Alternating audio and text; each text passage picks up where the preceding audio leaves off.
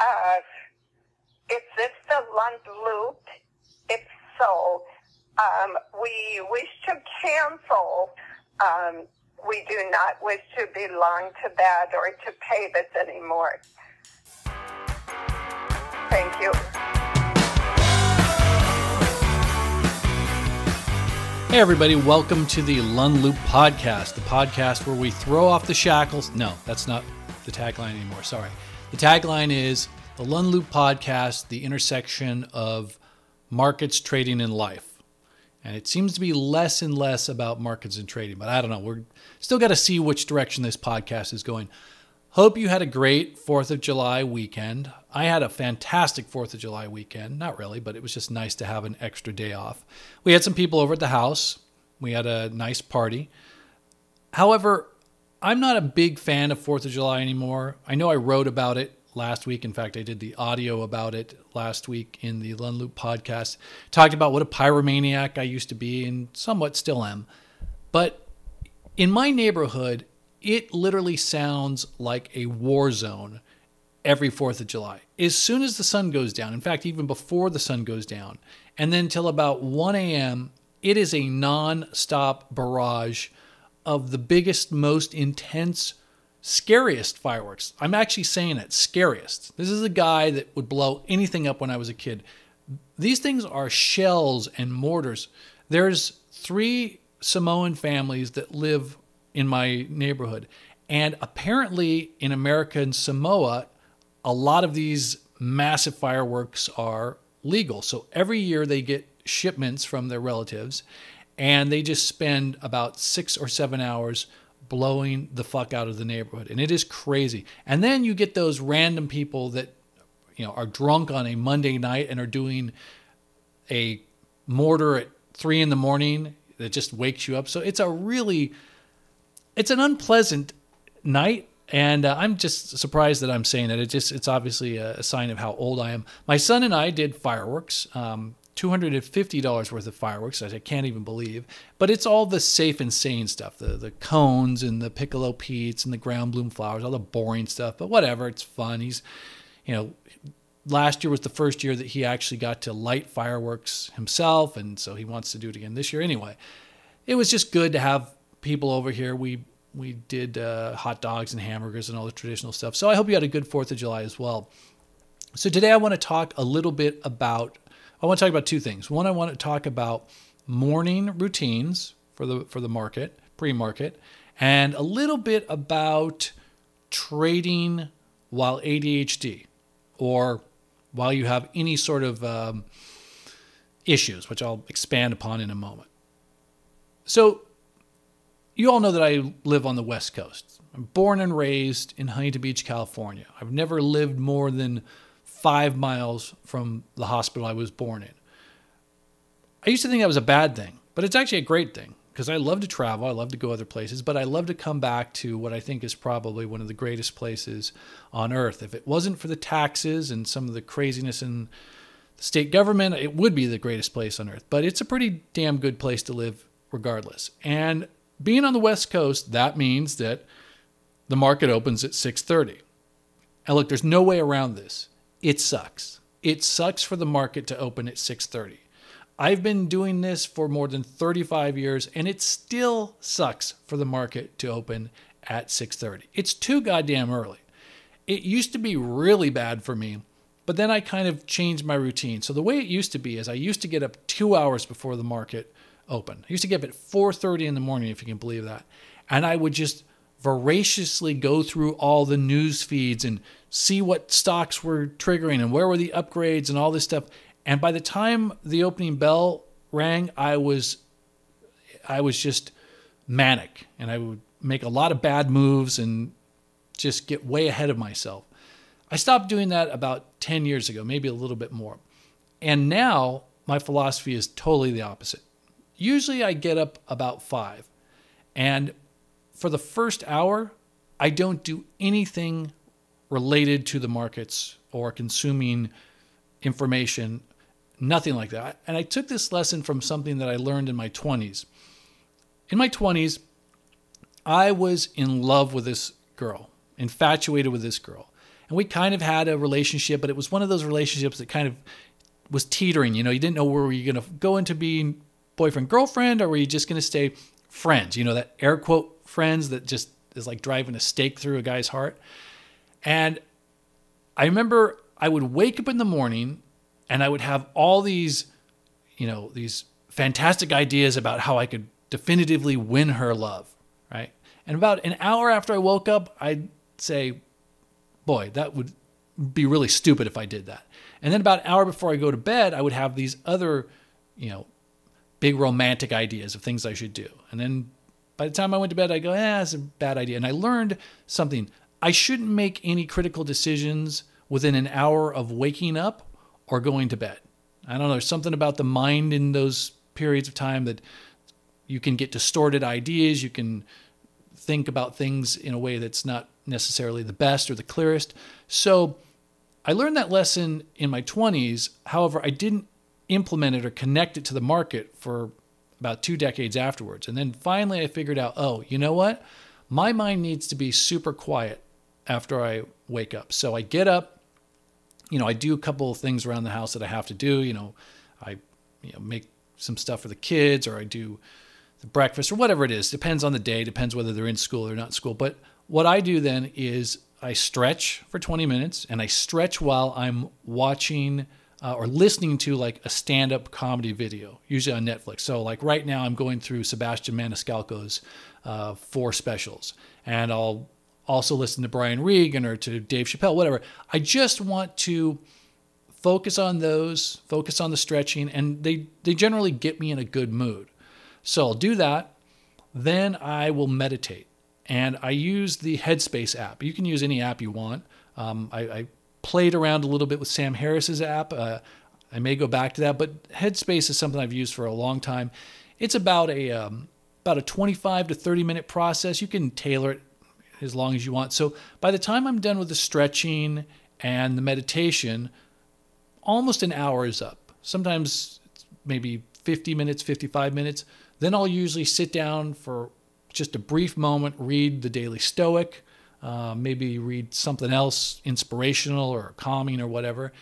Then about six o'clock, that's when I start to get engaged in the market. And here's the thing one of the great benefits of the Discord is that there's so many smart people in there with so many eyes that are already curating great information. So, you know, before the Discord, I would use Twitter, and I still do to some extent. I have curated lists of people that I value uh, their viewpoints and their opinions. So I just look at that curated list really quickly and get up to speed. Um, or now I just go into Discord and I just scroll back for the last, you know, 20 or so posts, and usually anything that's significant is already in there.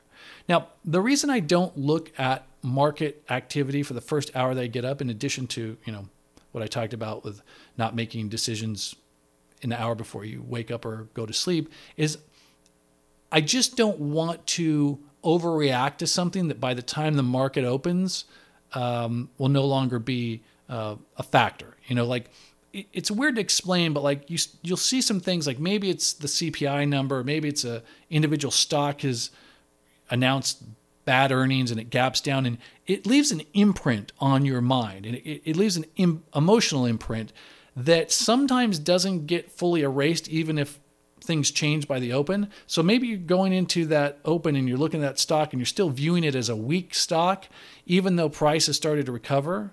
And then you start to fight that. You go, well, no, no, it, it gapped down and this is this bounce isn't going to hold. And then you, you know, then you start abandoning your technical analysis. So I find that if I just a lot of that information that comes out early in the day will it's like um, it's a better analogy. It's like uh, here's here's a a better analogy. There's a um, there is a uh, comic strip called Doonesbury, and in the comic strip there was a character named Duke, and Duke was assigned to be the uh, ambassador to China, and his translator named Honey, uh, she was Chinese gal, but she was also really hip. She knew a lot of the Western ways, and she had been a translator for Mao, right? Mao, the, the great dictator.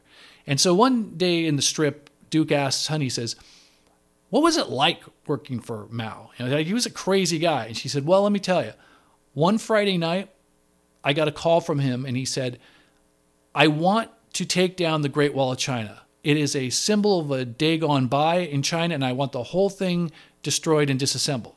She says, Yes, Chairman Mao, we'll take care of that. And then she gets a call Saturday night, and it's Mao again. He says, I've changed my mind. The Great Wall of China is a symbol of, you know, the the the history of China, and I want it put back together. She says, Yes, yes, great chairman, we will do that. And so she calls him back on uh, Sunday night. And she says, Chairman, you know, I had the whole country mobilized, and we took the wall down totally got rid of it. But then when you call back on Saturday, I mobilized the whole country again, and we built it brick by brick by brick, and now it's back exactly how it was. And Duke turns to her and says, "What? What did you really do that weekend?" She says, "I just watched TV and had some chips." So the point is, all this stuff that was going on back and forth from Chairman Mao ended up in the same place on Sunday. It's the same thing with this news. Sometimes, if you don't even know the news is happening, they're just ignoring it. When you do finally click into it, you've you haven't had to chase down all these red herrings, these emotional red herrings, right? So I just don't do anything for the first hour when it comes to the market. I check in at six o'clock, get up to speed by the time the opens here. Now the other part about this is I've already done all my work the night before. See, I didn't used to do that, and I used to have to scramble in the morning because I do the daily updates, because I'm always monitoring the markets, every day after the markets close, all I need is about 30, 45 minutes. I know what charts I'm going to focus on. They're marked up the way I want. I know where I'm looking. And that's a great feeling so that you don't have to worry about that in the morning. Um, it would be interesting if I was in a different time frame. You know, if I was like, I think once I figured it out, and I, it's either Phoenix or Denver is where it would be the optimal place for me to live because the market would then open at like 7:30, maybe 8:30. Honestly, I don't think I would want to live in New York. I think 9:30 is too late. I I would absorb too much information uh, between that time. I don't think I could avoid it. But if I was in Denver or Phoenix, you know, it might be nice to have just another hour to relax. I remember I met a guy at a Traders Expo once that was a full-time trader in Hawaii. So the market opened at 3:30 in the morning there, which I can't even imagine that. Three opens at 3:30 and closes at 10. Crazy. Anyway, once the open is here, I'm usually making some moves. Uh, depends on the market. You know, sometimes we get these gap up markets, and you don't want to chase them, so you want to see if they pull back for the first 30 minutes or so, and then they base and they go. Conversely, you can get markets that gap down in reverse, uh, but sometimes you'll get a stock that that gaps down and it has a real strong push in the first five minutes, and maybe I'll get involved there. Um, so I'm I'm doing some moves for the first, you know, I would say after the first 15 minutes to the first 45 minutes. And then I'm just kind of waiting and seeing what happens, right? And hopefully, most of the time in a healthy market, I won't have to do much else for the rest of the day. I've already kind of found my entries or I've managed any overnight positions. Um, if my entries are right and the market's going in the direction I want, all I have to do is move my stops up.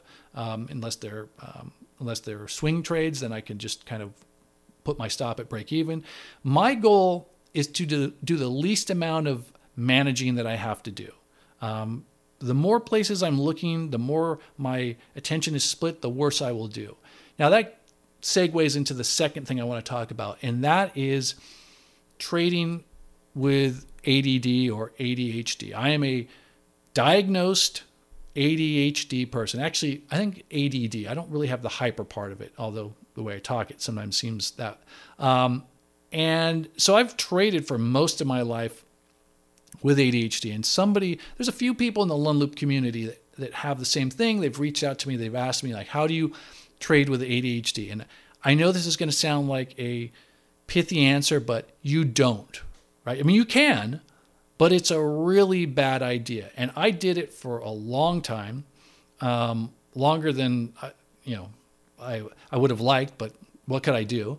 And I adapted and I figured out some ways, but ultimately I was just trying to hold the ocean back. And it really wasn't until I went to uh, until I went to therapy and then I was diagnosed with ADHD, uh, tested for it, diagnosed, started doing some cognitive work, um, couldn't really get some traction on the cognitive work. Uh, not a big, uh, I'm not a big meds person, but finally, after like two years, I said, okay, give me the minimum amount of medication. So I took Adderall for a little bit. That took the edge off just enough so that I could get some traction on the cognitive exercises, repeat them, do them over and over. One of the things about ADHD or any of these uh, sort of things is that when you when you do these cognitive exercises, they actually reburn your neural networks. Like you don't have these paths already burnt, so they they actually reburn them and they hardwire them. So it's a it's a it's an amazing process when you start to put these things together. So my advice to anyone that has ADHD or any issues that they maybe are not even aware of, and I've said this a billion times, I'll say it a billion again, go to therapy.